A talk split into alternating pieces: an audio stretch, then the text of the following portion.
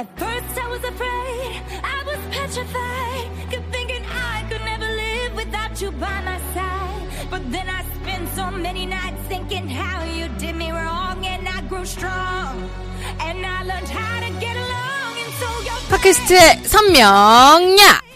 정년들의 정치공동구역, 청정구역 46번째 방송 2부 시작하겠습니다. 지난 주말에 랜섬웨어라는 악성 프로그램이 전 세계에 퍼져가지고 또 네. 피해가 컸다고 하는데 우리 두 분 PC는 무사해요? 저는 아예 안 켰어요, GPC. 아, 그 저도 근데 딱히 뭐 PC를 쓸 일이 없어가지고 음. 아예 안 쓰고 오늘 안가 사무실에서 했어요. 안가 안가 사무실 컴퓨터는 괜찮나요? 망가지면 책임을 이제 안가 직원이 지쳐야지. 뭐 했어? 이러면서. 이제 국가가 지시해서 그 제어판에 들어와서 랜섬웨어를 막는 방법에 대한 설명이 있었어요. 음. 저는 그거 보고 똑같이 따라서 제? 랩탑에 설정을 해놨죠. 예. 아, 근데 사실은 저 랜섬웨어 이런 것들 예전에 뭔 사고 터지면 청와대는 다 나몰라라 했거든. 음, 네. 네. 저는 이런 것부터 모든 거는 우리가 책임진다라는 아우 너무 멋있어요. 예. 달라진 모습. 어, 그것도 그랬으면 좋겠어요. 음, 그래서 맞습니다. 또 방금 이렇게 어떻게 하라는 것도 딱 알리고 이런 것도 있잖아. 좋은 네. 것 같아요. 이 기업이나 기관들의 PC가 사실 이런 악성 프로그램에 노출된 가능성이 많아서 좀 주의를 요하고 있는 상황인데 청와대 같은 경우에는 그 박근혜 정부 시절의 자료들이 이미 그냥 다 지워져서 아. 감염돼도 별 문제가 없다. 음. 지금 청와대에서 어, 문재인 정부한테 넘긴 자료가 네. 어, 보고서가 100쪽 분량 하나, 10쪽 분량 하나, 두 개만 넘어왔다고 네. 어, 이런 언론 기사가 있던데 기가 막힌 일이죠. 네. 그리고 그 사실은 현 황 하고 현안은 다르잖아요. 네. 그럼요. 자료를 현안 자료를 넘겨줘야 맞는 거야. 근데 지금 보면 다 현황 자료만 넘어왔다는 거거든. 음. 현황 자료 같은 경우는 지금 뭐가 몇 대 있고 뭐 이런 거잖아. 네. 그렇죠. 컴퓨터 접속하려면 어떻게 패스워드 이런 거야. 정말 쓸데기 없는 것만 자료 넘- 넘- 넘겨줬고 정말 필요한 우리 국정 현안 자료는 전혀 안 넘어왔다는 거거든요. 특히 외교적 어 문서라든가 중요한 현안들 이런 거는 정말 그대로 넘겨줘야 되거든. 그래야 정책의 연속성이 있는 거고. 아니 사드를 어떻게 협의를 했지? 책임자는 누구였지? 협상 책임자는 음. 상대국 파트너는 누구였지? 이런 것부터 시작해서 국민한테 공개되지 않은 것들 있잖아요. 네네. 이런 거 지금 새로운 정부 다 받아봐야 됩니다. 음. 근데 하나도 못 받아본다? 굉장히 문제 있습니다, 이거는. 기본적으로 비서실장이 받은 그 정보가 4년 동안 A4 용지 한 10장 정도 분량밖에 안 된다고. 그리고 지금 박근혜 정권이 에, 국가 기록물을 지정한 게 한 20만 건이 넘다 그러거든. 음. 근데 문제는요, 이 20만 건이 어떤 그 내용인지를 확인이 불가능한 거야. 그러니까 사실은 이 국가 기록 그 지정물로 된 것을 볼 수 있는 방법이 국회의원 3분의 2 찬성이잖아요. 아니면 고등법원장이 보게 해줘라고 이제 어, 음. 명령을 내리면 볼 수 있는 건데 고등법원장이 볼 수 있게 하려 그래도요, 뭐가 어디에 음. 지정이 되는지 알아야 될 거 아니야. 음. 그런데 보면 지금 국가민원금 지정된 20만 건, 특히 30년 어 30년 동안 못 보게 지정된 10만 건 같은 경우에는요 목록이 없어. 목록을 못 본다니까. 음. 아, 목록을 알아야 저거 좀 꺼내주세요 할 건데 목록이 없기 때문에 이건 불가능한 거예요. 음. 그래서 진짜 아, 이걸 진짜 박근혜 정권 진짜 야 뭐 이름 없는 테이프도 아니고. 적폐 덩어리 적폐 덩어리. 음. 이런 거싹다 공개해야 될 것 같은데. 세월호 7 시간이 30년 동안 묶인 거 대표적인 예 아닙니까? 현실적으로 좀 힘들 것 같습니다. 그렇습니다. 오늘 대본에 지난주 대본이 그대로 미안해. 뭔가요 지금? 그거 안 읽으면 되잖아. 오늘 방송은 문재인 후보가 대통령으로 당선됐다는 전제에 방송을 진행하도록 하겠습니다. 혹시 이상한 결과가 나온다면 이번 방송 폐기하는 걸로. 야, 근데 지난주에 정확하게 우리가 결과도 안 보고 이- 딱 방송했잖아요. 네, 그니까 요 그대로 무사히 올라갔어요. 그거 안, 그냥 안 보고 넘어가면 돼. 굳이 말한 이유는 뭡니까? 이거 왜 이게 너무 눈에 잘 신경을 안. 쓰는 거예요, 이거 누가 지금? 내가 했어요. 아유, 아니, 그래서인지 지난주 방송이 되게 늦게 업로드됐죠.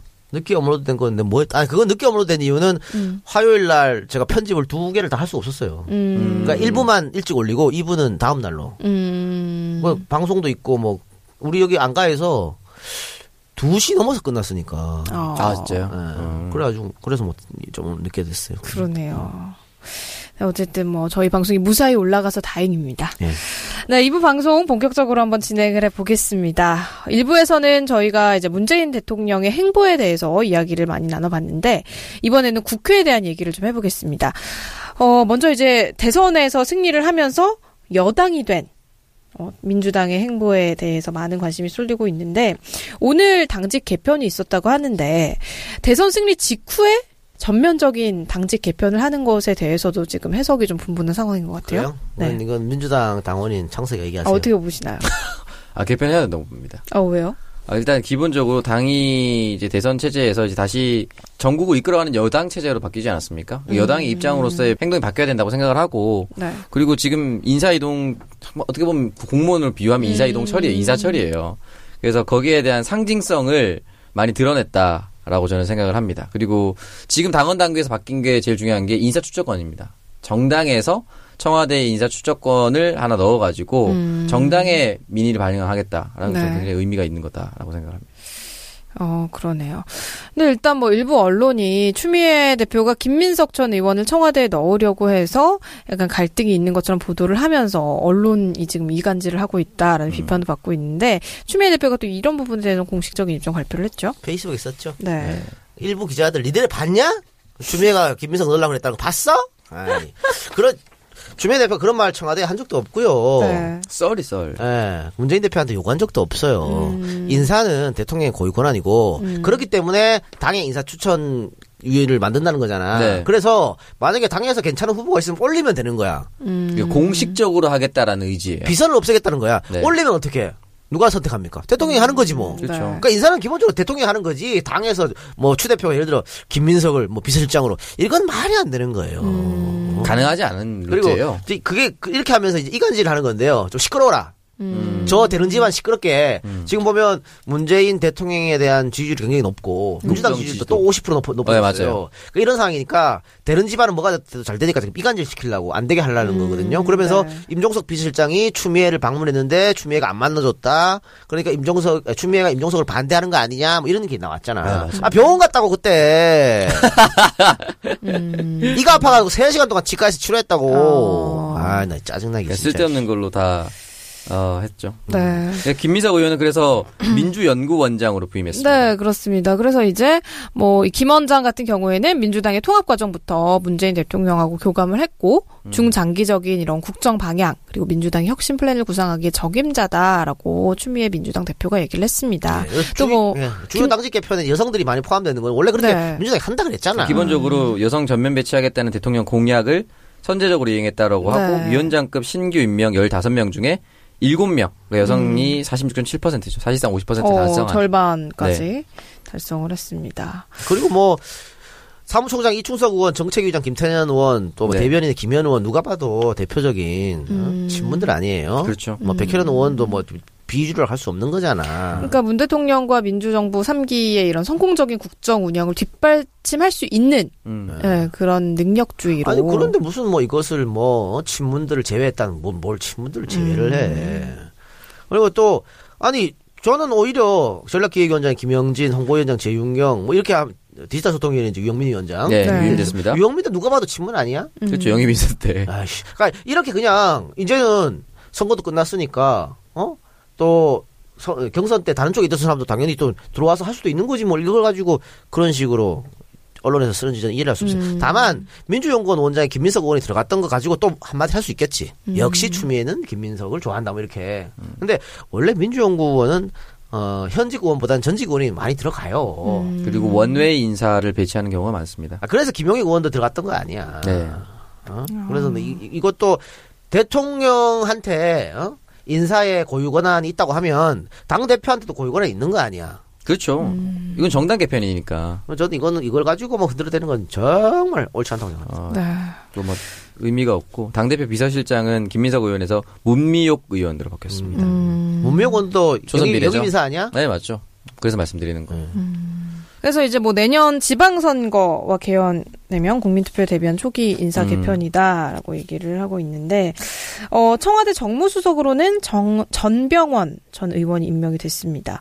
당과 청와대 사이의 소통을 책임지게 되는 무게감이 좀 있는 그런 자리인 것 같고 기본적으로 이 삼선이라는 중량급의 정무수석이 된 게 되게 이례적이라면서요. 네. 말도 이례적이야. 그럴 수도 그래요? 있지 뭐. 아니 원해 원해 기사가 그렇게 나왔어요. 네. 원해고 전병현 의원 같은 경우에는 또 지난번 총선에 또 아픔이 있었잖아요. 음. 그렇죠. 그때 김병기 의원 아이, 때문에 그러니까. 날아간 건 아니지만 그 전에 탈락했죠. 네. 아니 공천 탈락은 김병기 의원하고 상관이 네, 없지. 그건 상관없고, 네. 김종인이가 한 거지. 그리고 나서 문재인 대통령 만들기 위해서 노력했잖아요. 네. 그리고 야당과 그러니까 삼선 의원이기 때문에 야당과 협의에 문제가 없다 그래서 정무수석 원래 정무수석이 그런 일을 하는 거야. 정책 아니, 정치권 사람들이라고 이제 교류하고 소통하고 하는 거기 때문에 그래서 이제 정무수석으로 뭐 임명한 건데 여기에 대해서 바른정당 같은 경우에는 오히려 뭐 환영한다. 음. 열심히 잘했으면 좋겠다. 이런 논평이 나왔는데 국민의당에서 오히려 디스를 하는 이해할, 수, 아. 이해할 수 없는. 네. 그렇습니다. 그러니까 평생 야당만 하다 보니까 음. 늘 뭐가 나오면은 까는 것부터 입에 뱉나 반대를 봐. 해야 된다는 생각에 음. 그러나 봐. 압박감으로. 어.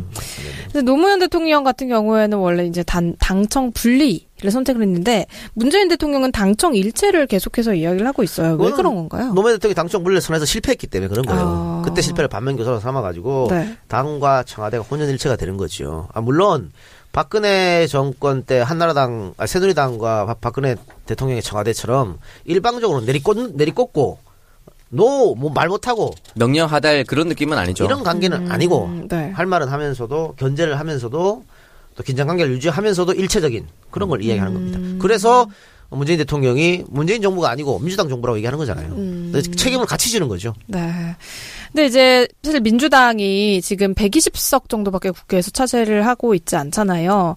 그렇기 때문에 집권 여당이 안정적인 국정 운영을 하기가 쉽지 않을 것이다라는 얘기도 나오고 있는데 어떻게 정계 개편을 시도를 할 수 있을까요? 뭐 자연스럽게 이루어질 텐데 민주당이 나서기는 모양새가 좀 그렇죠. 음. 그러면 또 무슨 뭐 야당 파괴 공작이니 의원 빼내가기니 하고 시끄러울 거예요. 네. 그러면서 언론도 그걸 또 받았을 거고. 그래서 뭐 1대1로 빼오거나 이런 거를 민주당이 주도하, 주도하진 않을 거고요. 아마 다른 당에서 뭔가 액션이 아마 있을 겁니다. 지금 어. 당장 국민의당 뭐 어. 자- 바른정당 그렇죠. 얘기가 나오고 있죠. 연대론 얘기를 하고 있고 서로 손짓을 하고 있는데 음. 그두 정당이 뭐 연대하기에는 굉장히 애매한 그 그런 것 같아요. 이념적으로 맞지도 않고 음. 다만 정책적인 조합이 있다면 지금의 여당인 더불어민주당과 연대를 할수 있지 않을까라는 생각이 들어요. 근데 왜 그런 얘기 나오, 나오냐면요. 지방선거 얼마 안 남았잖아요. 네. 이대로 치러지면 국민의당하고 바른정당은 지방선거에서 한석도 못 될 확률이 굉장히 높아요. 다작살나죠. 어. 그렇기 때문에 그러면 우리가 중도 포지션을 잡아가지고 합시다. 얘기는 할 수 있죠. 또 당선, 당장 선거가 눈앞에 있기 때문에 충분히 그런 선택을 할 수 있습니다. 네, 그러네요. 일단 뭐 자유당 같은 경우에는 뭐 바른 정당 탈당 의원들의 복당을 승인을 하고 친박 의원들에 대한 징계를 해제하면서 겉으로는 뭔가 대선 패배에 대한 후유증 없이 전열을 정비를 다시 하고 있는 것으로 보이는데 어떻게 좀 내분 없이 당이 잘 운영될 수 있을까요? 거기 시작이에요. 이게 내분의 내분의 시작이에요. 시작입니다. 그러니까 정, 그러니까 선거에 대한 패배에 대한 반성이 전혀 없거든. 아. 우리가 왜 졌을까? 이런, 이런 반성이 어, 없어. 그러니까 자성이 없이 어. 야, 봐. 우리는 어차피 한 콘크리트 한 30% 있어. 늘 이 생각이야. 음, 그냥 사무총장 하나 사표 내고. 어, 그거 다예요. 그러면 음. 어떻게 되냐면, 한번 보세요. 다음 지방선 한번 보시기 바랍니다. TK를 빼고는 또, 음. 거기도 전멸할 수 있어요. 그럼 어떻게 됩니까? 어. 자민련대 자민련. 네. TK 자민련. 어, 그렇게 쪼그라들 수 있어요. 음. 아 그렇게 됐으면 좋겠다. 솔직히 뭐 희망사항 아닙니까? 어. 당장 사실 부산시장만 해도 지금 당장 민주당의 가능성이 이제 완전히 그럼요. 높아졌다. 그럼요. 이렇게 얘기를 하지 않습니까? 그리고 지금 문재인 정부가 잘하고 있기 때문에, 음. 요게 계속 내년 지방선거까지 유지가 된다면, 네. 뭐, 그러면 선거 뭐, 하나만 아니겠어요? 그럼요. 음. 어, 물론 지금 더불어민주당 지방자치단체 장들이 어, 드랍할 가능성도 있죠. 음. 어, 따로 새로운 사람이 들어올 수도 있는데 그 새로운 인선도 좀 잘해야 되고 어, 부산 같은 경우는 영원히 가질 수 없었던 땅이기 때문에 이번에 꼭 가져왔으면 좋겠어요. 음. 사실 이번에 뭐 자유당이 선거 패배 직후에 지도부에서도 뭐 이 정도면 우리 선방했다라고 얘기를 했잖아요. 선방 맞으려고. 뭐 이게 최순실 국정농단 사태 후폭풍도 있었고 그래서 이제 보수 진영에게 어느 정도 불리한 상황이었기 때문에 여기서 우리가 이제 24% 득표율이나 올린 건좀 선방했다라는 그런 의식, 아니, 인식에 깔려 있었던 것 같습니다. 그런데 그거는 그냥 홍준표 개인기로 한 거잖아. 네, 그렇죠. 국정농단에 대해서 박근혜 최준 국정농단에 대해서 제대로 사과도 한 번 안 했고 그렇죠. 그리고 대선 패배에 대해서 사실은 겸허하게 반성을 해야 되는데 우리 이 정도면 잘했어 있다고 하고 있으니까 네. 그 정당은 앞으로 망할 일만 남은 거예요. 근데 당권 경쟁이 시작이 되면은 어, 다시 친박당이 될 수도. 도로 친박당 될 어. 확률이 상당히 높죠. 음. 어차피 선거는 조직이기 때문에 네. 어, 조직이 없는 곳에는 힘들죠. 홍준표 후보는 미국 갔다 와서 내가 싸움은 천재다라고 기자회견 한번 하고 가셨잖아요. 아. 조국인지 타국인지 모르겠다고. 깜빵 가서 반수하고 싸우시기 바랍니다. 아, 짱 먹으시기 바랍니다. 바른신당 같은 경우에는 이제 겨우 원내 교섭단체 의석을 바른정당. 유지하고 있는 상황인데 아, 네. 바, 바른정당 예, 자이든 타이든 이 정계 개편의 중심에 놓여 있는 것 같습니다. 음. 지금 어떻게 독자 생, 생존을 좀 할 수 있을지. 근데 뭐 지금 어렵죠. 그 유승민 개인 표도 얼마 안 나왔지만 당 네. 지지율도 지금 거의 꼴찌거든요. 어, 이 상황에서 아마 바른정당 의원들이 굉장히 골치 아플 거예요. 음. 하- 한국 자유한국당에 복당하자 그러니 그러니 후폭풍이 좀 걱정되는 거고. 그렇죠. 계속 이 당에 남자 남아 있어 남 남아 있자니 자기의 미, 자기들의 미래가 불안하고 음. 이런 상황이기 때문에 국민의당하고 합당 이야기가 나오는 것이고 그래서 일부는 벌써 타진하고 있지 않을까요? 민주당 입당 혹은 음. 물밑 교섭하고 있겠죠. 뭐 타진하고 있다고 뭐 슬쩍 친한 의원들한테 가서 아이 뭐 생각 없대 뭐 이런 식으로 어, 어, 두어 명 비슷한 생각이야.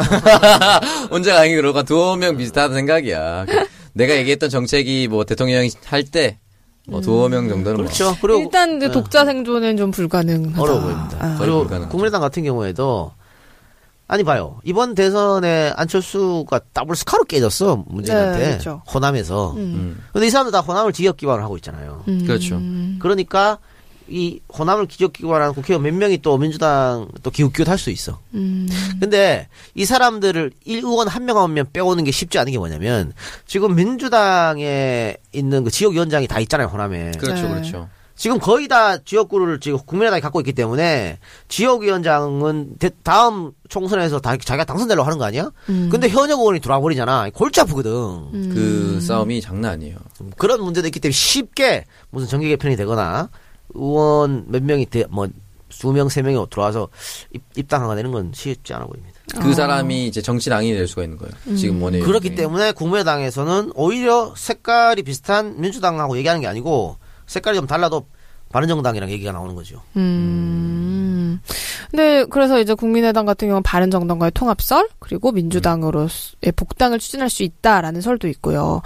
어, 뭐 두 분 같은 경우에는 국민의당이 다시 민주당하고 합치는 거 이거에 대해서는 어떻게 생각을 하시나요? 저는 어 바른정당까지 다 다 찬성이에요. 아 그래요? 네. 음. 저기다까지 합쳐라. 아, 약간 일본의 자민당 같이 그렇게 되는 아, 거. 다- 다, 다 합쳐라. 되게 다 합쳐라. 어. 뭐든지 할 수 있게. 어. 어? 3분의 2만 되면 뭐든지 할 수 있잖아. 음. 뭐든지 이니 마음대로 해 이거잖아. 그렇죠. 이니 하고 싶은 거 다 해. 그래. 이런 거죠. 180 만들어주면 다 하는 거지 뭐 까짓 거. 어. 이 지금 보면은 어, 각 정당별로 원하는 정책과 원하지 않는 정책들이 있잖아요. 근데 그 민주당 자체도 120명이다 보니까 정치적 이면의 스펙트럼이 굉장히 넓어요. 그러니까 한 부분씩 안 맞다고 해서 당대당 통합이나 당대당 정책 연대 자체를 반대하시는 분들이 계시는데 좀 그러지 않았으면 좋겠어요. 일단은 지금 대의를 위해서 정상적으로 돌려놓을 건 돌려놓고 정책적 연대를 할 수 있는 범위 내에서 빅텐트로 다 들어와야지. 네. 뭐 하면 지금 보니까 막 SNS상에서 모 당 지지자들이 뭐 하면 반대하고 뭐 하면 안 된다 이렇게 얘기하는 건 진짜 옳지 않다고 봐요.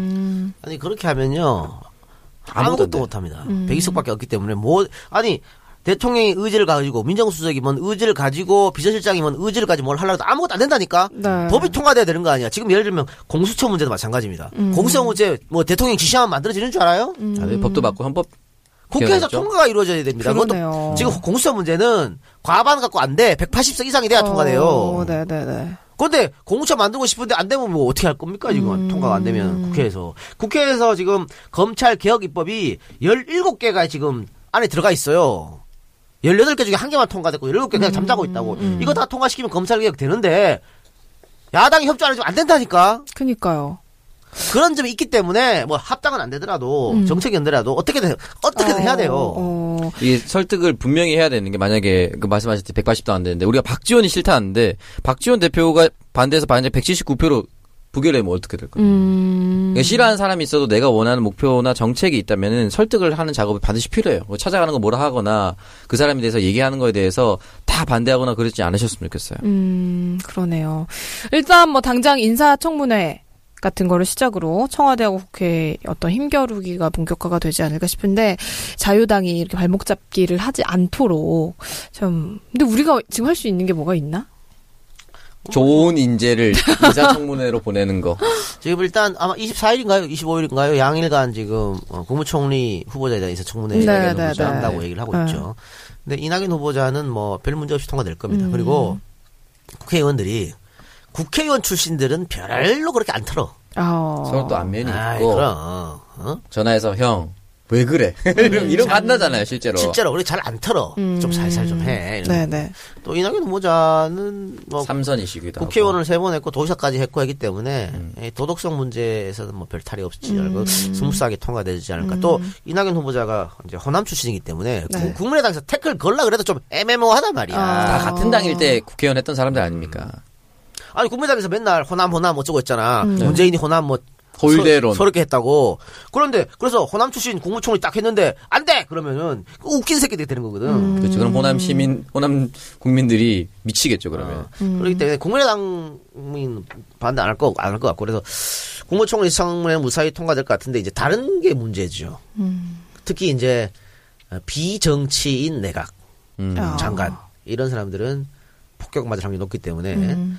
어, 민정수석실에서 제대로 어, 조사를 해서 문제 있는 건 빨리 걸러내야겠죠. 음. 그리고 그 민정 일단 예를 들어서 이제 가잖아 장관 어떻게 어, 대통령이 장관 우중을 이렇게 물어봤으니 가겠냐. 그럴 때 이제 보통 한 200여 가지 질문지가 날아옵니다. 네. 뭐, 이, 뭐 그런 적 있습니까? 뭐 음주운전 한, 적- 한적 있습니까? 뭐 노름한 적 있습니까? 뭐 이런 거 나온단 말이야. 어? 할때 어, 성실하게 답변해 주시기 바랍니다. 어. 그거 보통 이런 거 속이거든. 이런 거 자리- 속였다가 나와요. 청문회 가서 털려. 어. 성실하게 답변하셔서 나중에. 꼬투리 잡히지 않도록. 그 눈에 멀어서 거짓말 하시면은 나중에 언론에 더 크게 터집니다. 그러니까 음. 미리 자, 제대로 답변해서 나오지 말게끔 해야지. 아. 저 말씀드렸잖아요. 영입할 때 음. 여자친구 있은 적 있냐? 있다. 어. 여자친구가 유부녀였던 적이 있느냐? 없다. 혹시 아들 있냐? 결혼 안 했는데 무슨 아들이 있냐? 어. 혼외 자식이 있는가? 어. 아니, 다 물어봐. 어, 진짜요? 아, 다 나한테도 물어봤다니까. 그 장관 후보자한테 200여 개까지 확실한 게 진짜 더 꼼꼼하게 물어보지. 물어볼 거예요. 그럼, 더 물어봐. 아. 솔직하게 대답해서 나의 그 명예욕 때문에 온 집안 망신하지 않는 저 같은 사람 보세요. 아예 안 나간다 했잖아. 아, 너무 많이 어. 걸려. 그 질문지 답변하기 싫어서. 100점 나올 수도 있어. 어, 다 오야. 있습니다. 오, 있습니다. 있습니다. 있습니다. 할 말이 너무 많아. 그것도 있어. 토지대장. 자기 명의의 토지가 있는가. 어. 그렇습니다. 그래서 이제 머지않아 뭐 자유당과 보수 언론들의 공세가 시작이 될 것 같은데 새 정부의 성공을 기대하시는 국민들이 똘똘 뭉쳐서 싸워 나가시고 또 거기 나갈 분들은 솔직하게 답변하셔서 참사를 미리 좀 방지를 박근혜 했으면 좋겠습니다. 정권처럼은 안될 거예요. 네, 그렇습니다. 자, 저희 광고 듣고 와서 계속해서 다음 주제로 이어가 보겠습니다. 충남 금산의 넓은 인삼밭. 정성농장을 일군 농부 아버지 이정열 씨. 자연은 노력한 만큼 내어준다. 그 자연의 마음을 알기에 정성농장을 더불어 일구는 아들 이성규 씨도 아버지에게 배운 것처럼 정직하고 또 성실하게 정성농장 홍삼은 인삼 재배부터 가공 판매까지 모두 책임지고 있습니다. 그래서 대한민국 1등 품질을 자부합니다. 검색창에 정성 농장 홍삼을 검색해 주세요. 정성 농장 홍삼. 전화 문의는 010-9754-6972. 술친구를 부탁해, 박누리. 오창석입니다. 널브러져 있는 술병만 봐도 이미 둘 다 만취 상태네요. 남자, 아, 초점이 흐려지기 시작하네요. 그런데 반면 여자는 끄덕도 없습니다. 이대로라면 여자보다 먼저 넉다운 될 것 같은데요? 자존심에 스크래치가 가지 않으려면, 아, 역시 술친금이네요. 와, 센스 미친 거 아니야? 술친금을 먹어본 사람들은 다 알잖아요. 군뱅이, 헛개, 강황, 울금. 상쾌한 아침을 위한 핫 아이템 아니겠습니까? 아니, 그런데 군뱅이가 얼마나 비싼데 그게 진짜 다 들어갔다고요? 그럼요.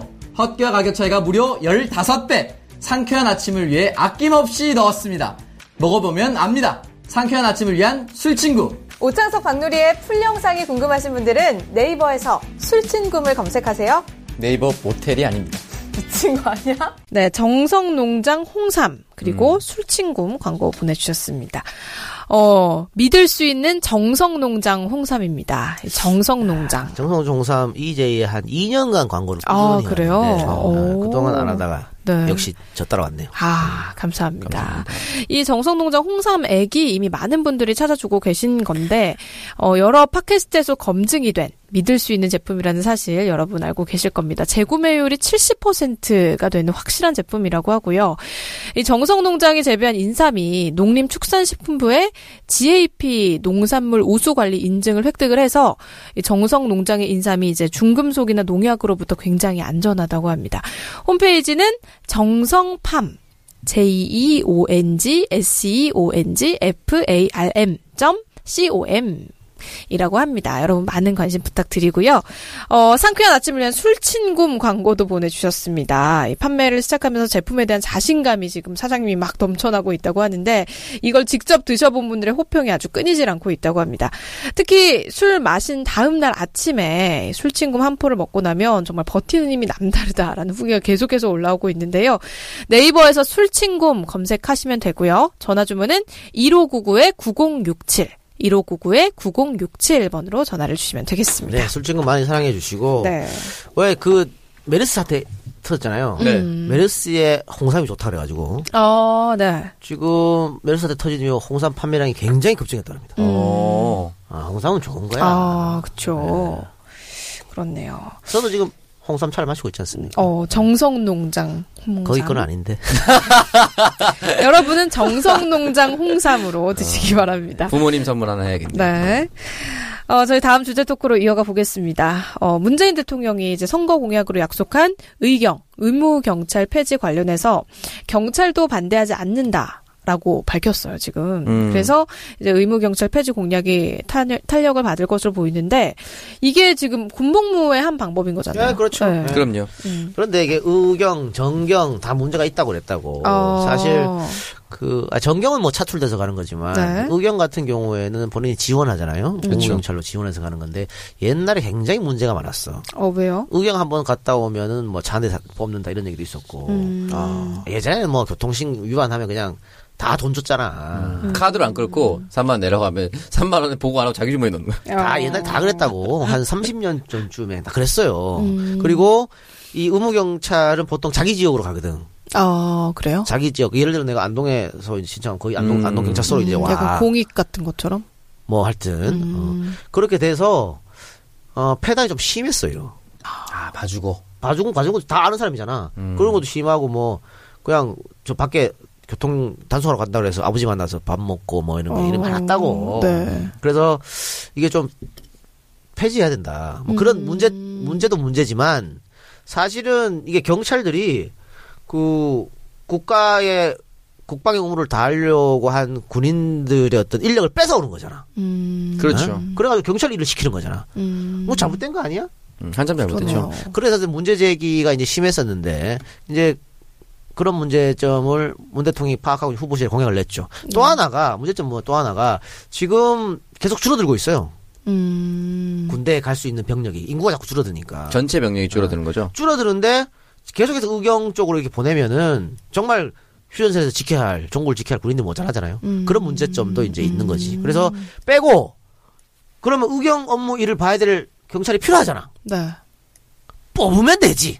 81만 아, 그러니까 이제 뭐. 의경이 사라진 자리를 정식 경찰관이 채우면 아? 어, 경찰 요즘- 입장에서도 뭐 반대할 받을 리 없죠. 없네요. 또 요즘에 경찰 고시라 그래서 경찰 저 공무원 시험 준비 상당히 많잖아요. 어, 빡세요. 취업 이거 신장에도 도움 되는 거잖아 이거. 응? 고용 창출. 어 그래서 다각도의 어떤 어, 문 대통령의 포- 어, 포석이 아닌가 싶어서 아. 찬성하는데 사실 문재인 대통령이 공공부문의 일자리를 늘리겠다라는 공약을 했기 때문에 이 부분하고도 이제 일맥상통하는 그렇습니다. 음. 근데 제가 사실은 예전에 예, 의무 경찰 시험을 쳤어요. 아, 그래요? 아, 그래요? 그럼요. 음. 어, 떨어졌어요. 왜요? 아 이게 시력을 보거든. 아, 그런 것도 떨어져요. 어. 시력을 보는데 그래서 내가 렌즈를 끼고 갔지. 네. 당시 렌즈 끼는 사람 잘 없어갖고 음. 오, 야, 몰라 몰랐구나. 몰라 것까지. 렌즈가 몰라. 어. 그래서 내가 그 전날 그 대구에서 시험 쳤는데 네. 대구에서 학교 다니는 친구들 만나가지고 술을 엄청 퍼먹었지. 음. 아침에 일어나니까 렌즈가 없어졌어. 어떡해? 어, 무렌즈로 가셨네요. 어, 물렌즈로 갔죠. 어, 그래서 떨어졌어요. 보이지 않는. 근데 이게 이제 뭐 아, 내가 의경, 뻔했어, 어, 내가 의경으로 가고 싶다 해서 아무나 갈 수 있는 게 아니네요, 그러면. 아니 근데 아이, 그- 웬만하면 아, 그래요? 본 거야. 근데 어. 내가 이제 나는 그러다 보니 술 친구를 그때 안 먹었어. 그래갖고 음. 그래서 이제 안경을 빠뜨리고 이렇게 됐는데 어 제가 의경을 왜 갔냐면 그 아버지의 권유로 갔거든. 왜요? 아, 왜요? 아 이게 있잖아 안동으로 온다고. 아 지역으로 오기 위해서 어, 지역으로 오고 또 좋은데 이, 또 그런 거 있잖아. 음, 그럴 수 근데- 있죠. 그 내가 굉장히 그 망설였던 이유가 뭐냐면 구타가 의경이 엄청 심해요. 아 의경 장난 아닙니다. 물론 그 닭장차 안에서 어, 아, 그래요? 저 때는 결국 일반 군대 갔는데 일반 군대에서 어, 엄청 어. 맞았지만 응. 일반 군대에서 맞는 거 곱하기 1호 의경은 때린다 그랬어. 오. 진짜로. 오. 엄청 많다 그랬거든. 최근까지도 그랬어요. 아? 그래서 무슨 뭐 구타 사건도 많이 일어나고 음. 사망 사고 일어났잖아요. 그런 부조리도 의경이 없어지면 음. 그 부조리도 같이 없어지는 거지. 음. 그러니까 일단 뭐 의무 경찰이라고 하면 일단 시위 진압이 가장 먼저 떠오르긴 하잖아요. 근데 그게 없을 때는 구타하고 음. 시위 진압 안할 때는 뭐 치안 보조 업무를 한다라고 하는데 사실 이게 전문성이 없어서 그러니까 예전에는 이 시위 진압할 때 전경을 따로 뽑았잖아요. 아, 근데 네. 전경제도 폐지시켰거든. 음. 그러다 보니까 또 이제 이제는 의경을 가지고 차출해 가지고 쓴 어, 거죠. 하는 건데 이건 뭐 안 되는 거죠. 사실. 그 이뿐만 아니라 뭐 우병우 아들 논란 이런 것처럼 고위층 자녀들이 좀 편안한 군 생활을 위한 통로로 또 이게 활용이 되고 아, 제가. 얘기했잖아요. 네. 그 몇십 년 전부터 그랬다니까. 통로기도 하고 지금 연예병사가 폐지됐지 않습니까? 의경 안에 그런 게 존재해요. 어. 그래서 연예인들이 의경으로 지원을 많이 하는데 아. 거기 가 생판 노는 거예요. 음. 전국 경찰서 돌아다니면서 저그 그거 먼저 또 폐지되고 의경 다 폐지됐 빨리 폐지됐으면 좋겠어요. 그러네요. 사실 인구 절벽이라고 하잖아요, 지금 우리가. 그래서 네. 군대 병력의 감소가 점점 더 심해질 거라고 하는데 의무 경찰을 없애면 이런 부분에서도 군대 병력이 좀 보완이 될수 네. 있지 않을까 싶습니다. 그래서 일단 뭐 신성한 국방의 의무를 수행하는 우리 청년들이잖아요. 근데 나라를 지키는 게 아니라 뭐 시위 진압을 한다든지 아, 이런 도구로. 사용되는 일이 없도록 명박사성이나 쌓고 말이야. 그니까요. 이 의무 경찰 제도를 빨리 좀 폐지를 하고 음. 제대로 된 치안 업무를 담당할 수 있는 정식 경찰관들이 좀 많이 채용이 돼서 우리 국민들도 좀 안전하게 살 수 있는 그런 나라가 됐으면 좋겠습니다. 그럼요. 네, 이어서 다음 주제 토크로 이어가 보겠습니다. 어, 미친 남자 얘기를 한번 해볼까 하는데, 한 30대 남성이 과거에 본인하고 이제 사귀었던 여성의 알몸 사진을 그 여성의 남편 휴대전화로 아, 정말 미친놈이 정말 미친놈이 그 여성이 고소를 했다고 합니다. 근데 지난주에 이제 재판부가 실형을 선고했다라는 보도가 있었는데 이건 진짜 미친 거 아닌가요? 실형 선고해야죠. 어. 근데 이게 보니까 왜 그럼 이 미친놈이 이런 짓을 했을까? 현재 여자친구하고 이 미친놈이 다투다가 술을 마시다 갑자기 그 여자가 생각나서 사진을 전송해. 아니 생각나면 그냥 혼자 생각하지. 사진을 전송하면서 웃는 이모티콘도 같이. 야 이거 완전 아, 아니 이 사진을 헤어졌는데 가지고 있다는 것도 또라이고. 그니까요. 진짜. 아니, 그 생각 나가지고 그럴 음, 수도 있잖아. 그냥 술 취해가지고 전화해. 여보세요 받아 그냥 끊어. 이럴 수도 있잖아. 아, 그 별, 별표 파리 샵으로. 네. 자기 전화번호 못하고. 음, 음, 음. 그 정도면 내가 애교로 봐준다. 네. 그런데, 그것, 여자한테 사진을 보낸 것도 아니고, 그 여성의 남편한테 보내는 거는, 음. 이거 완전 연맥인 거예요. 아, 남편 그러네요. 전화번호 또 어떻게 알, 알았지, 이게? 어, 그니까. 저 대단하네. 이거는, 야, 니네 가정 깨져라. 음. 이런 저주에. 이거 진짜 가정 파탄이에요. 그럼요. 음. 알몸 사진, 그러니까 본인이 과거에 그 여자친구랑 찍었었던 것을 보관하고 있다가 네. 나- 이제, 새롭게 결혼한 남편한테 그거를 보낸 거잖아요. 어. 이거는 야 이건 남편도 트라우마고 이- 아내도 트라우마야 이거는 음. 아, 저는 이거 딱 봤을 때 내가 남편이었으면 못했을까? 저 진짜 큰 트라우마가 생길 것 같아요. 위치지. 그럼요. 이 머릿속 계속 안안 떠난다니까 이런 게 음. 그냥 아니 예를 들면 뭐 예를 들어 누리랑 나랑 결혼했어요. 음. 그러면 당연히 나 만나기 전에 나랑 결혼하기 전에 누리는 많은 사- 여- 남성을 만났겠지. 그럼요. 그리고 잠자리 할 수 있어. 그럼요. 근데 그렇게 그냥 생각하고 하는 거랑 이거 받아보는 거랑은 어. 완전 다릅니다. 네. 그 장면이 계속 생각나요. 아, 그렇다니까. 맞아, 트라우마 될 것 같아요. 트라우마가 되죠. 이거 엄청난 트라우마예요. 아, 미친놈이 참, 진짜. 진짜 이거는 그리고 그 여성에게도 좀 지울 수 없는 그런 상처가 되는 건데, 어, 사실 뭐, 혼전 성관계 그 자체가 죄는 아니거든요. 아 그게 뭐 근데 이런 일이. 아니, 혼전 성관계란 단어 자체도 이상한 거야. 이상한 거야. 근데 그러지 이런 마. 일이 있게 되면 네. 여성은 뭔가 죽을 죄를 남편한테 지은 것처럼 돼 버릴 그렇게 것 돼. 같아요. 아 그런 건 있죠. 네. 우리 말처럼 만약에 어, 어떤 미친 여성이 네. 음. 응? 미친 아 미친 놈이라 그랬어. 미친 년이라고 하자. 미친 년이 그 똑같은 짓을 한 거야. 반대로. 반대로 오. 어? 지금 같이 살고 있는 아내한테 보내. 아. 근데 요, 요 문제는요. 근데 크게 남자가 문제 안 삼을 것 같아. 음. 이런 거 어떻게 보면 차별적인 요소가 있는 거지. 어, 맞아요. 대한민국 사회에서는. 음, 어, 맞아요. 남성 여성 차별. 여성한테 더 가혹하게. 여성이 더 가혹하죠. 음, 그렇죠. 근데 이 남성이 어 징역 6개월 선고를 받았고 40시간의 성폭력 치료 프로그램 수강을 명령을 받았다고 합니다.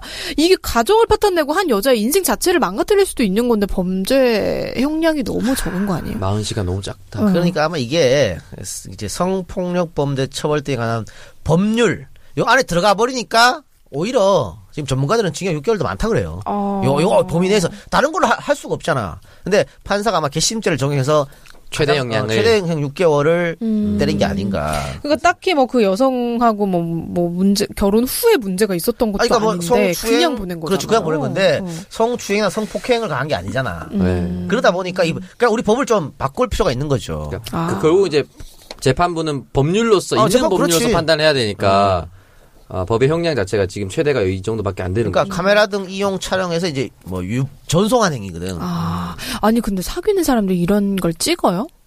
사진을? 예. 사귀는 진짜? 예. 그리고 우리 우리 방송에 저번에 언급했잖아. 절대 찍지 마시라고. 어, 그니까. 이게 이런 사진이 있다는 것 자체도 전 사실. 합의해서 찍는 경우도 있고요. 아니면 몰래 카메라로 찍는 경우도 있죠. 자기 여자친구를. 자기 여자친구를. 열시 있어 몰래 카메라로 찍는 게 사이들. 여자친구한테. 아, 도라이네 이것도. 그래가지고 나중에 이제 이게 이제 리벤지 포르노지. 네 맞죠. 헤어지면 복수하는 복수하려고 인터넷에 올리고 뭐 부모님한테 전송시키고 음. 어? 부모님한테 야 이 진짜 새남 크게 새- 때려야 합니다. 새 남자친구한테 보내고. 아, 근데 아예 네. 이런 범죄였어요. 아예 단호하게 음. 아무리 사랑하는 남자친구라도 카메라를 들이대는 순간 놓아야 됩니다. 음. 부부지간은 어때? 부부지간에 부부지간도 하면 안 될 것 같아. 부부지간에 하면 안 돼요. 어. 인터넷에 이혼한 뭐 아내 그것도 막 올라와. 오. 어? 어디 인터넷입니까 그거? 많이 있어요. 보고 정말 싶어요? 정말 나쁜 인터넷 진짜. 어, 어, 어. 가서 혼내주게? 내가 어, 내가 신고해야겠어. 그러니까 결혼한 사이도 하지 마라. 어, 아니 근데 그걸 하는 사람이 많아? 맞아요? 아니 그 아까 얘기했잖아요. 본인은 이제 바로 지우니까 남기지 않는 그렇지. 합의해서 합의해서 그냥 야 우리 뭐 음. 어? 이런 모습 찍어두자 아름다운 모습 뭐 아니면 너, 뭐가 아름다워? 너 없을 때 혼자 뭐 볼게 뭐 이런 이런 거야 어. 그러면서 보고 금방 지울게 뭐 이러다 이러면서 안 되거든 음. 나도 이런 거 보니까 한 번도 안 찍어 왔나 보네요 내가 그거 왜 찍어요? 창석이 했어 아, 네, 안 했습니다. 근데 지금 안 돼 안 했어. 안 했다고 안 했어. 안 단호하게 했어, 말을 안 했어, 못하는데? 안 했어. 안 했어. 아. 안 했어요. 어, 근데 이게 진짜 뭐 합의하에 찍는 것도 사실 문제지만 찍히는지 모르고 당하면 진짜 황당하죠. 아니, 진짜 그건, 아니. 그건 진짜 범죄죠 어. 범죄, 범죄. 아, 근데 합의하에 찍는 거는 그 순간에 자기들이 그냥 좋아서 할 수 있잖아 음. 나 그건 문제될 거 없다고 봐 합의에 찍는 게뭐 문제돼 근데 그거를 다른 사람한테 보내면. 그게 문제는 거지 아, 그러네. 자기들끼리 그냥 추억을 가- 간직한다는데 뭐 그걸 뭐 그걸 문제 삼을 수 있나 연인끼리 우리가 콜콜 해갖고 하는 건데 어? 근데 이제 뭐 이, 그렇습니다. 이 이거는 글쎄요 기사를 보면 몰래 찍은 건 아닌 것 같고 몰래 찍었으면 기사가 났을 거야 음, 네, 네, 아마 네. 합의하에 찍었을 것 같은데 이거를 삭제하지 않고 보관하고 있다가 여자친구가 헤어지고 다른 남자 결혼했는데 지금의 현 아, 이게 현 여친도 있는 게 이지랄이야. 그러니까 음. 완전 도라. 현 여친과 싸우고 기분 나쁘니까 보냈다. 아, 진짜 찌질해. 그 화풀이를 왜 딴 데? 그니까요. 그, 그 여자가 그리워서 그 남편한테 이 사진을 보내면 그 남편이 떠나가니까 이런 생각으로 보낸 건가? 그럼 지가 다시 돌아오나? 그니까요. 결혼한 상태인데 이혼하고 아. 자기한테 아, 말도 안 되는 거죠. 그래서 가장 중요한 것은 어, 안 찍는 게 가장 중요하고. 음, 음. 근데 혹시 찍었잖아. 네. 유포되잖아. 그럼 전문가의 도움을 받으시기 바랍니다. 아, 어떻게? 이게 지금 같은 경우에는 그 한 사람한테만 보낸 거잖아요. 네. 네. 근데 인터넷에 올라가는 순간 전 세계로 퍼져버리거든. 그렇죠. 아. 그래서 이걸 또 전문적으로 지워주는 또 업체가 있어요. 음. 아, 그 파일만 찾아내서. 그러니까 빨리 만약에 이런 얘기를 듣는 순간 야, 니거 인터넷에 올라왔던데 듣는 순간 바로 전문 업체 달려가라. 음. 그게 좀 시간을 그냥 내비둬 버리면 순식간 퍼져버리거든요. 어. 그러면은 전문 업체한테 요구를 해도 못 줄 경우가 많아요. 음. 근데 이게 리벤지 포르노가 인터넷에 올라가는 순간 이름 뭐 이런 거 다 특히 음. 주위 사람들한테 네. 주위 사람들은 딱 보는 순간 만약 누리가 찍었는 게 올라갔다 그러면 딱 이상한 눈으로 볼 거 아니야. 네. 그러면 사회생활 하기 어려워요. 어, 절대 못합니다. 혹시 그럴 경우에는 전문업체를 음. 빨리 찾아서 이용하는 게. 그렇습니다. 요즘 또 이것만 또 하시, 담당하는 전문 업체가 있, 많이 생겼어요. 음, 네. 그래서 솔루션을 또 제공해야 되니까. 음. 여러분 당하지도 마시고, 네. 하지도 마시고. 아, 그 처음부터 안 찍는 게 최고입니다. 음. 뭐 요거랑 좀 별개지만 예전에 우리나라의 성인 방송 다 잡혀갔지 않습니까? 음. PJ라고 하는 포르노 악기들. 네. 그 남자 배우, 남자 출연자가 그때 구속되고 나와서 어디 가는 데마다 자기를 알아봐가지고 어. 너무 힘들다고 어, 어떤 사람들 가서 막. 사인해달라고 막 그랬대요. 어, 그 글이 지금 전설의 글이 됐는데 어. 어쨌든 영상이 올라가면 너무 피해됩니다. 박노 아나운서는 화장실 갈때 네. 그냥 가서 어떻게 일 봅니까? 아니면은 그쵸. 문 열고 들어가서 조금 이렇게 살펴봅니까? 살펴본 적 없는 그냥 것 가서 같아요. 보죠. 네. 근데 요즘에 어, 워낙 많아. 어. 화장실에도 많다 그러더라고요. 화장실 많아. 그래서 그 뭐 감지할 수 있는 그런 약간 뭐 열쇠고리 같은 그런 게 있더라고요. 그래서 아? 몰카가 있는지 이렇게 돌려보면 아니, 그 그게- 신호를 잡을 돼? 수 있는. 오 그런 거 있더라고요. 근데 저는 뭐 한 번도 안 해보긴 했는데. 아니 뭐 일부러 설치하는 화장실도 있겠지만 음, 왜 이렇게 보통 공중 화장실 가면 밑으로 밑에 뚫려 있잖아 위에도 뚫려 있고 네. 음, 그거를 그냥 핸드폰으로 이게 위에 가서 이렇게 찍고 밑으로 찍고 하는 인간들도 있어요. 아, 이게 야 별의별 사람 다 있네요. 다 있죠. 진짜 도라이도 많다. 그러면 네. 아니 그거 몰라요? 뭐요? 그 강남이나 이렇게 그 음. 뭐 신촌이나 홍대 이렇게 번화가에 어 어떤 인간이 먹, 먹물 주사 먹물 주사를 가지고 다녀요. 먹물 주사? 네. 뭐예요? 그 주사기에 먹물 같은 걸 넣는 거야. 네. 어? 잉크 같은 거. 네. 그래서 이렇게 그 미니 스타킹 미니 그러니까 미니 스커트를 입고 있는 스타킹 신는 여성들 네. 쭉 가서 그냥 쭉 뿌려 그거를 그 검정색 검정색이 쭉 묻을 거 아니야. 네. 어. 그럼 어떻게 해? 스타킹을 어디 가, 화장실이나 뭐 공중 화장실이나 지하철 화장실에서 갈아입겠죠. 네, 네. 그 스타킹을 벗어서 던지 휴대폰 버리겠지. 그렇죠. 그걸 수거해 오는 거야. 왜? 아니 그 미친놈이니까. 야 진짜 개변태다. 아 어, 왠지 그냥 그걸 보면서 뭔가 성적으로 만족을 그래. 하는 거예요? 어머. 입었던 거니까 입었던 거니까. 아 미쳤다. 아니 근데 그런 사람들이 자기 그런 사람이라고 얼굴에 써붙이고 다니는 게 아니잖아요. 멀쩡하지. 멀쩡한 남자 중에 그런 남자가 있을 거 아니야. 그럼요.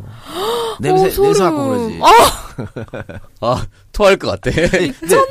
요거를 그때 어디 어디 할던 프로에서 이제 추적을 한 거야. 어. 형, 그런 그런 일이 계속 벌어지니까 네. 형사가 잠복하고 이제 아 출몰 장소에 어 형사는 이제 뭐 떡볶이 장사 뭐 편의점 직원 이거 출몰해 있어 어, 이게 네. 이렇게 이제 위장해 갖고 있고 잡았어요. 음. 그 새끼를 잡아서 이제 체육복을 입고 있으면 딱 까니까 한 네 개가 나오더라고 주머니에서. 아 스타킹 네 스타킹 개. 네 개가 어머, 어머, 벌써. 네 번 저질렀다는 거지. 웬일이야. 아마 그놈 집에 가면 몇백 개가 있지 않았을까. 스타킹으로 막 모형 만들어 놓고 이런 거 아니에요? 진짜 어, 너무 충격적이에요. 뭐 정신적으로 아, 문제가 참. 있는 거야. 아니 물론 패티시는 있을 수 있어요 성적 취향으로. 음. 근데 그거는 범죄잖아. 네. 범죄로 가는 순간 미친 놈이지. 음. 참 별의별 사람 다뭐 있네요. 진짜. 빈 집에 들어가서 속옷 팬. 팬티만 훔쳐온다든가 이런 것도 있잖아. 신발 있어 신발. 아 진짜. 신발 훔쳐오는 것들. 어. 아, 나 진짜 그런 인간들. 그런 인간들은 다 여기 여기, 여기 성폭력 치료 프로그램 40, 받아야 40시간 돼. 수여, 수료하도록. 네. 전자발찌도 한 번씩 채워주고. 전자발찌도 네. 한 번씩 채워주고. 네, 이어서 다음 주제 토크로 또 이어가 볼게요. 어, 더러운 사례였어요. 어, 두 분 혹시 중고나라라는 사이트 이용하시나요? 아, 잘 아, 잘 알죠. 음, 지난 대선에서는 투표용지 파는 사람이 등장해서 좀 문제가 되기도 했는데, 지난주에도 4주 만에 이 가짜 판매글을 통해서 400여만 원을 가로챈 30대가 경찰에 붙잡혔다고 합니다. 그래서 잡힌 범인이 알고 보니까 절도와 사기 등으로 12차례 전과가 있었다고 하는데, 좀 이걸 잘만 이용을 하면 좋은 제품을 싼 가격에 구매할 수 있는 아주 유익한 곳이기 때문에 회원 수가 뭐 1,500만 명에 이른다고 합니다. 그러다 보니까 사기꾼들도 득실되는 것 같은데 한 해 사기 거래 적발 건수가 10만 건이 음. 넘는다고 합니다. 저 사실 이게 중고나라 알고만 했지. 네. 저는 뭐 중고 제품을 사고 팔고 잘 안 하니까 음. 일단 귀찮아. 네. 뭐 사진 찍어서 인터넷 올리고 해야 되잖아요. 그러네요. 그렇죠, 그렇죠. 안 하는데 제가 제가 그 출연한 쿨가당에 한번 음. 이 여기 중고나라 관계자? 나왔어. 아. 음. 중고 시장에 대해서 얘기하는 건데 아, 와 이거 우리 집만 해도 돈 되는 게 엄청 많더라고. 아? 별의별 걸 다 팔고 별의별 걸 다 사더라고 진짜로. 오. 내가 깜짝 놀라서 야 요거 잘하면은 진짜 한번 집 집안 청소 대청소만 해도 100만 원 이상 벌겠다. 음. 그런 생각이 들었거든. 근데 그만큼 이용객이 많기 때문에 사자도 음. 많은 거지. 근데 저는 뭐 인터넷에 그냥 중고나라 사기 뭐뭐 헤드폰 시켰는데 벽돌이 오고 뭐 이런 거 있잖아. 노트북 시켰는데 벽 들어오고. 어, 뭐 그런 거 봤는데 아주 요즘에는 아주 그 진화 범죄가 굉장히 진화했다고 하더라고요. 음, 맞아요. 그래서 지금 뭐 유아 도서를 보내겠다라고 해가지고 이제 뭐 돈을 받아서 챙긴 사람이 있는데 돈을 이제 송금을 하면 물품을 보낸다라고 속여서 230만 원 정도를 15명에게 가로챘고요. 아. 어, 그래서 이제 뭐 카메라나 배낭 이런 각종 물품을 보낼 것처럼 속였다고 하는데 특히 유아 관련 제품들이 굉장히 음. 많았다고 합니다. 그래서 엄마들이 엄마나 엄마든 아빠든 우리 아기한테 주는 거는 돈을 많이 뭐 아끼진 않잖아요. 그쵸. 그렇기 때문에 이런 부모들을 범행 대상으로 잡았다고 하네요. 그래서 이제 이거 살 때 꼭 안전거래 이용하셔야 돼요. 그 안전거래 사이트에 가면은 수수료가 조금 드는 걸로 알고 있는데 네. 만약에 뭐 물품을 막 유아 도서를 산다. 음. 그러면은 그 사람이 5만 원이면 5만 원을 입금을 시켜 놓잖아요. 음. 발송을 해요. 받은 사람이 유아 도서인지 확인이 된 후에 그 업체에서 5만 원을 보내주는 거거든요. 어. 그러니까 그런 결차를 거쳐야 되는데 그런 게 귀찮으니까 5만 원 보내세요. 그냥 배송 뭐 운송장 번호만 보내주고 음. 해 열어봤는데 뭐 딴겨 뭐 이런 경우가 많죠. 어. 요거 어, 제가 알고 있는 모 평론가 네. 시인이자 문화평론가 네. 음. 모 평론가도 한번 당했습니다 중고나라. 오 진짜요? 네. 어떻게? 그 아니 그냥 뭐 아주 좋은 그 물건이 있어서 거의 안 쓴 송금했는데 연락 두기지 뭐. 아, 고전수법 고전수법에 당하셨어. 어머 저도 한번 당한 적 있는데 아, 진짜요? 뭐 샀어요? 고구마 말랭이. 그걸 중고로 사요? 중고는 아니고 그냥 거기 공구 이런 걸로. 음. 어, 아, 공구를 사기를 어, 해요? 공동 구매. 와, 공동 사기네요, 그러면? 네, 그렇죠. 그 공구에 돈을 붙인 사람들이 다 못 받았어 고구마 말랭이를. 와, 개판이구나. 어. 이거 무조건 직거래 아니면 안전거래 무조건 이용합니다. 네. 저 최근에 했던 거는 필립스 커피 머신. 아, 아, pod 커피 있거든요. 했어요? 아, pod 커피를 샀었는데, 음. 그건 무조건 직거래 했죠. 음. 무조건 직거래 하지 않으면 물건을 확인할 수가 없어요. 아. 근데 거리가 멀면 또 직거래가 안 되잖아. 네, 맞아요. 음. 좀 멀리 가서 에누리 해달라고 하는 거죠. 아, 그래가지고 그 중고나라에 그런 거 있잖아요. 지- 댁이 어디세요? 이랬는데 윗집 사는 사람이어가지고 아? 계단에서 봬요. 어. 어, 그러니까 이게 사실은 그 물건을 사는 사람도 돈을 먼저 보내주면 사기당할 것 같고 음. 그렇죠, 그렇죠. 물건을 파는 사람도 물건을 먼저 보내주면 돈이 안올안것 같고 뭐 이런 거거든. 참, 참 힘들어. 그러니까 안전결제를 좀 꼭 이용하시기 바랍니다. 안전결제 이용하고 또그 아이디에 검색해보면 팔았던 거나 샀다거나 맞아요. 이런 거 있지 않나? 네, 음, 블랙리스트 그런 거. 있어요. 어, 그런 중고나라 것도 블랙리스트에 올라와 있어가지고 체크해보고. 그거 무조건 체크해봐야 됩니다. 아, 그래서 제가 아까 전에 저희 바- 카톡창에 올린 거 보셨죠? 네. 중고나라 내고 내고. 안, 안, 지역이 안동이라고 하니까 안동 김씨 내고 가 아, 그런 짤방은 사실은 뭐 인터넷에 많이 올라오죠. 아, 나 너무 웃겨가지고. 근데 그, 거기에다 답장을 보낸 판매자분이 더 웃겨. 저 김씨 아닙니다. 뭐, 말도 안 오늘, 뭐. 오늘도 평화로운 중고나라 그러면서 아, 재밌는 거 많이 올라오죠. 웃긴 게 네. 진짜 많더라고요. 뭐 그런 것도 있었잖아. 그, 어, 남편이 음. 물건을 사는, 사는데, 아, 파는 거였나 하여튼, 음. 와이프한테 들킬까봐. 아. 어. 후배인 척 해달라고 뭐. 어. 음, 그런데 그걸 미리 말 못했나봐. 네. 그런데 만나면서 아주 자연스럽게. 음. 그래서 둘, 둘이 카톡 보내면서 즐겁게. 성공했다고, 고맙다 그러고. 아니, 평화롭게. 중고나라 일이 많아가지고 뭐 그런 것도 있었어요. 카메라 뭐 캐논 걸 산다. 근데 카메라를 사, 그 고대, 모델을 파는 사람이 많았나 봐요.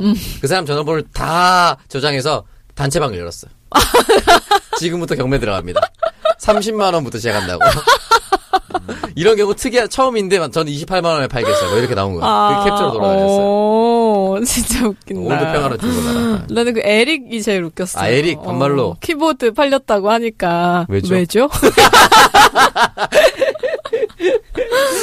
네, 어쨌든 뭐 이런, 이런 재밌는 이야기도 많지만, 어쨌든 중고나라에서 사기 당하지 않도록 여러분 꼭 안전거래 이용하셔서, 네. 근데 이게, 아, 사기는, 음, 사실 막는 거 항상 한 단계 위에 있잖아요. 네. 것보다. 그래서 음. 제가 기억이 안 나는데 하여튼 그날 녹화 때 정말 신종 사기 정말 와 뺨치는 것들 굉장히 많이 음, 분석했다더라고. 음. 근데 조금 조금만 어떻게 좀 허술하게 우리가 대응하면 바로 사기 네, 나가. 그렇습니다. 그래서 일단 뭐 중고 물품 판매하려고 이용하시는 분들도 구매하시는 분들과 거래 후에 분쟁을 하지 않게 위해서는 이 파시는 물품에 대해서 정확한 정보를 알려서 좀 판매를 해야 되지 않을까 싶습니다.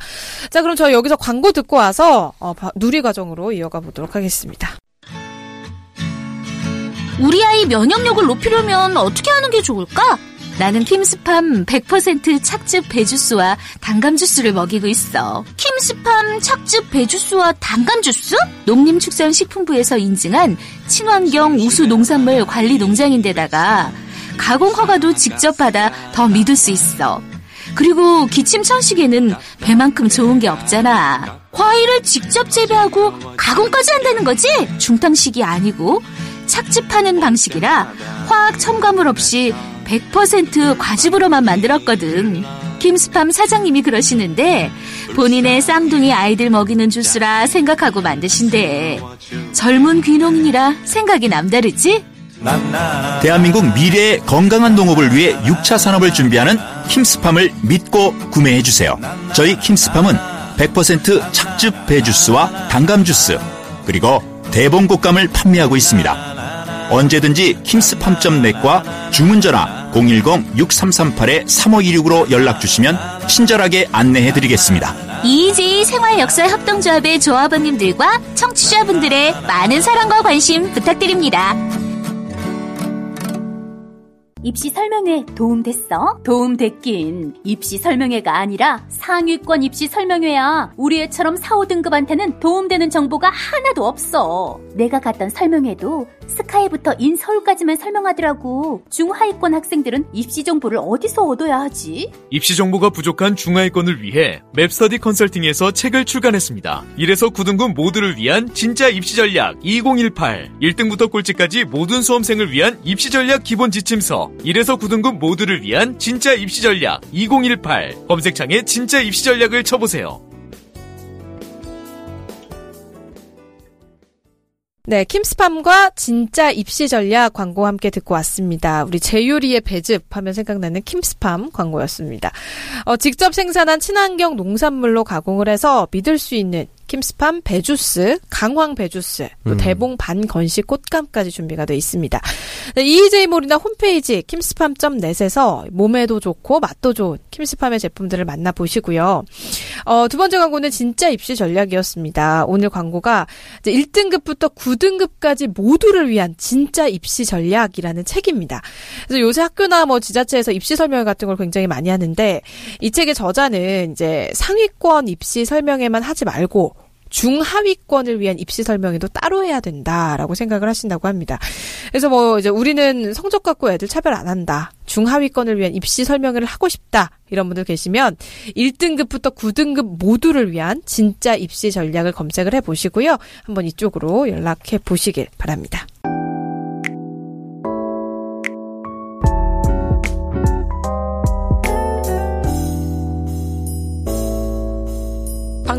누리 과정입니다. 자, 어, 이제 박지희의 누리 과정으로 해야 됐네요. 지시 과정인가요? 네. 네. 오늘 무슨입니까? 네, 오늘은, 어, 교직사회 여초현상에 대해서 아. 저희가 좀 얘기를 해보려고 합니다.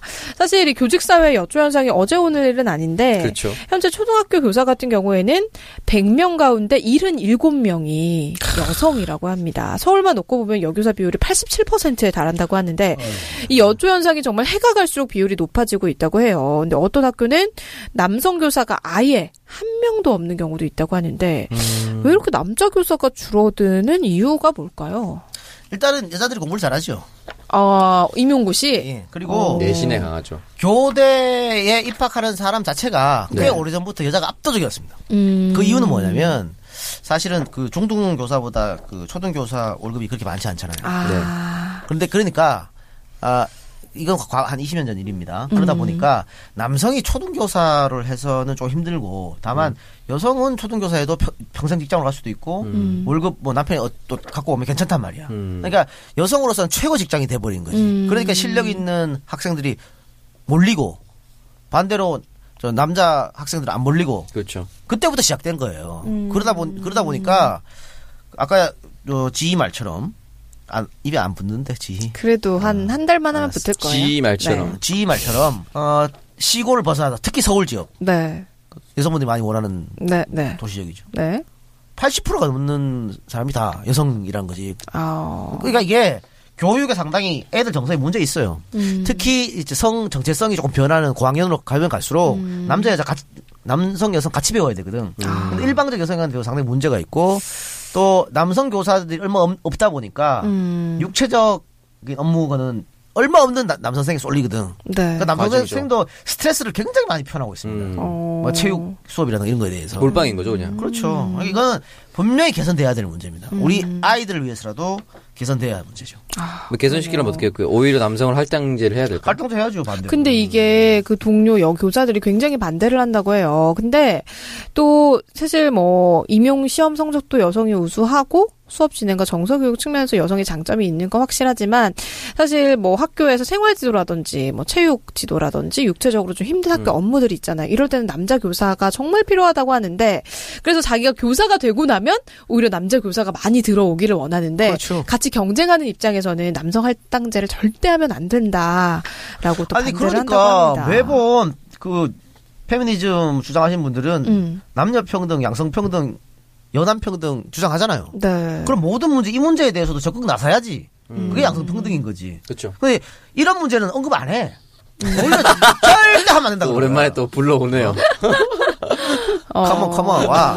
이런 문제 절대 안 된다 그래. 부족한 남자 교사를 그럼 어떻게 추- 충원을 해야 될까요? 아, 아까 내가 할당 문제도 있고요. 지금 당장 할당 아니면 키우기 힘들죠. 네. 지금 그 교대 같은 경우에는 어느 정도 할당을 하고 있어요. 어. 근데 그래봤자 60에서 80%야. 음. 그러니까 남성이 어, 35에서 한 20%밖에 안 되는. 안 되는 거야. 음. 활동을 하려면 뭐 6대 4나 5대 5나 해야 되지. 근데 음, 그렇죠. 그러니까 하나마다 할당을 하고 있는 거예요. 교대 같은 경우에는. 음. 그리고 와서 결국은 뭐 임용고 씨는 시험을 잘 봐야 되는 거 아니야? 아. 그렇죠. 그게 최고죠. 그래서 교대가 이제 신입생을 선발을 할 때 특정 성이 일정 비율을 넘으면 반대 성의 지원자를 선발을 하는 그런 그런 게 필요한 예, 거죠. 규율이 있다고 합니다. 그래서 광주 교대 같은 경우에는 이제 뭐 여성 신입생을 65%만 뽑고 나머지 35%는 여학생들에게 실력이 좀 뒤지더라도 남학생으로 채우는 어, 그런 게 있다고 하고요.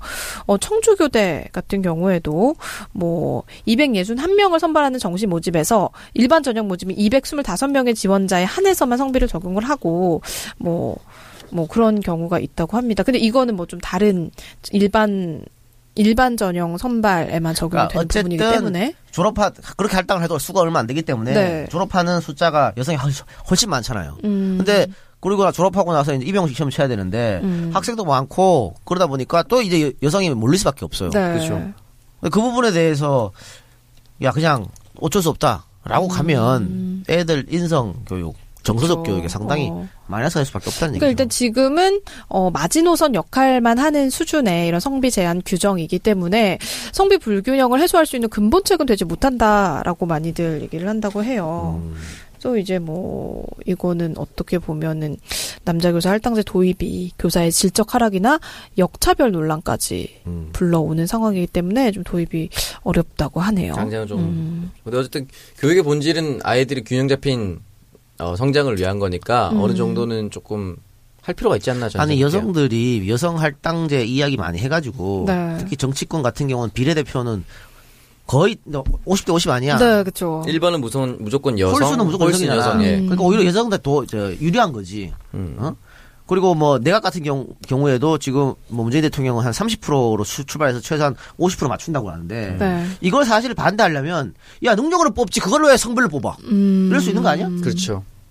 그런데 지금 우리가 유리천장이고 이런 게 문제가 있기 때문에 할당을 주는 거잖아. 네. 그- 그렇다면 이런 문제 반대쪽 문제에서 여성계에서 나서줘야 된다니까. 근데 자기들 여성계에 불리한 거는 입 닫고 있고 유리한 것만 얘기하면 말이 되냐고 그게 다 똑같이 얘기를 해야 되지. 어? 제가 어. 이 방송에서 다 여러 차례 먹었지만 방송 중에 논란 성추행 논란 같은 것도 있어요. 성희롱 논란, 성희롱 논란 발언. 그것도 전랑 문제를 삼으려면 여성이 하는 것도 문제 삼고 남성이 하는 것도 문제 삼아야 되는데 여성이 하는 남성 성희롱 하는 건 가만히 냅둔다고. 응? 예를 들어서 무슨 어, 마녀사냥에서 뭐 한번 자고 싶다 음. 여성이 그런 말 하고 그냥 넘어가요. 어. 남성이 그런 말 했다 봐봐 난리 난리 나지. 나 지. 음. 예? 그- 이런 나 이런 고추 처음 봤어. 오이 고추 가지고 막 지들끼리 장난치고 놀더라고. 어. 그럼 쿨하게 넘어가잖아. 남성이 네. 그런 비슷한 걸 장난쳤다 봐. 남성 일단 표현 자체를 할 수가 없죠. 음. 하려면 하지 왜 못해요. 다른 걸로 다 하면 되지. 그러니까 그러면 난리 난다고. 막 우리 방송도 못 하잖아 이렇게. 그렇죠. 그러니까 조심스럽게. 하려면 다 하고 안 된다면 다 안 되는 게 아니라 그게 그게 진정한 양성 평등의 출발점이야. 그래서 저는 이 뭐 정치권에 내각 여성 할- 여성을 어느 정도 비율 넣는다 좋아요. 뭐 이번에 상징성이죠. 조현옥 인사 첫 여성 좋다고. 인사성. 네. 좋으면 다른 것도 하라고 다른 것도 어. 음, 반대로 됐을 때 음. 예를 들면 이런 거죠 요즘에 그 사법고시 사법고시 제도가 없었습니다만 음. 여성 여초 비율이 상당해요 응? 근데 그게 아주 폭이 크지 않기 때문에 문제가 안 되지만 음, 음, 만일 폭이 컸으면은 그것도 맞출 필요가 있는 거지 어. 아닌가? 그렇습니다. 그래서 일단은 뭐 우수한 남성들을 교직으로 유인하기 위한 다양한 방안도 마련돼야 하고 어 교단 성비 불균형 문제를 해소할 방안을 좀 장기적으로 접근을 하면서 저희가 찾아봐야 할 것 같습니다. 근데 지금 음, 초등학교가 심각하기 때문에 우리가 초등학교만 가지고 얘기하잖아요. 네. 중학교도 마찬가지예요. 어, 중학교도 70, 중학교도- 69%예요. 거의 어, 70%예요. 그렇습니다. 70%에 가깝고 여성이에요. 고등학교도 2년 전부터 여초 현상이 시작이 됐다고 음. 하고요. 대학 같은 경우는 이제 남초 현상 그렇게 된다고 하네요. 근데 앞으로 이거 대학도 바뀔 확률이 상당히 높죠. 어, 그렇죠. 음, 그렇습니다. 근데 어쨌든 이게 뭐 여초다라고 해서 또 차별을 불러오면 이게 또 역차별이 될수 그러니까. 있다라는 근데 나는 고등학교하고 대학교는 여초가 돼도 문제 없다고 보는데, 음. 나 혹은 남초가 돼도 문제가 없다고 보는데, 초등학교, 중학교는 이거는 좀 비율을 맞춰주는 게 어느 정도, 뭐 딱 그렇다고 해서 5대 5는 아니고. 네. 그렇게까지는 힘들죠. 어느 네. 정도는 맞춰주는 것이 아이들의 미래를 위해서 좋지 않나. 음. 그런 생각합니다. 그렇습니다. 네, 오늘 박지희의 누리과정. 교직사회 여초 현상에 대해서 함께 이야기를 나눠봤습니다. 어, 청정구역, 저희 이제 여섯, 다섯 번째 방송도 마칠 시간이 되었습니다. 이건 뭔가요? 알아서요, 알아서요. 네, 46번째 방송도 마칠 시간이 됐습니다. 자, 못다한 얘기 있으면 하시죠. 오늘 대본을 왜 이렇게 쓰신 거예요, 오늘? 아 근데 진짜 많이 피곤하셨나 참 봐요. 방송 잘 하시네요. 여섯 다섯이 정말 자연스럽게 들려요. 대본을 늘 그대로 읽고 계신데도 아주 자연스럽게 소화력 정말 정말 최고예요. 아, 박지희 아나운서 아까 우리 어, 방송 초반에 네. 우린 안 쉬냐 네. 쉬고 싶어요? 아니요, 쉬고 싶지 그 않습니다. 영원히 쉬게 하려고 열심히, 뭐, 저보다 어린 여자가 아니, 생겼나 봐요? 아니, 아니, 아니. 찬성합니다. 예. 정 쉬고 싶으면 뭐 한 주 쉴 수도 있어. 어, 진짜요? 네. 왜? 아, 정 쉬고 싶다면 물론 아. 쉬는 날 출연은 안 나가요. 아, 그 유급 휴가 아니면 그냥 할게요. 유급 휴가 같은 소리 하고 있네, 이 자식아. 그냥 유급 시킬 수가 있어요. 네, 그래서. 아, 근데 저기 아직도 월금 SBS 나가는 거 아니에요? 네, 나가죠. 그럼 못 가겠네 해외. 방송 때 어. 어떻게 가요? 아니, 그니까는 뭐, 이제 쉬는 날 하루 해가지고. 왜냐면은 SBS는 일주일 여름 휴가 주기 때문에. 예. 맞춰서 뭐 가면 갈 수 있죠, 막. 여름 휴가를 본인 쓰고 싶을 때 쓸 수 있어요? 네, 그쵸. 쓰고 오면 자리 없어지는 거 아니에요? 그런 데는 아닙니다. 네. 모르지 또. 모르지 또. 사실 나도 그렇게 생각하고 있어. SBS가 언제 돌변해서 또 양할지 몰라. 그런 곳, 그런 분들 아니어서 저는 믿습니다. SS 갔다 완세야? 네. 고민정 아나운서 같다. 네, 그래서 뭐 오늘 청정구역 여섯 다섯 번째 방송 여- 음, 여러분 네. 재밌게 들어주셨죠? 저희는 다음 주에 어, 더 재밌는 청정구역으로 다시 돌아오도록 하겠습니다. 끝까지 청취해주신 모든 분들께 감사드리고요. 저희 다음 주에 만나요. 고맙습니다. 감사합니다.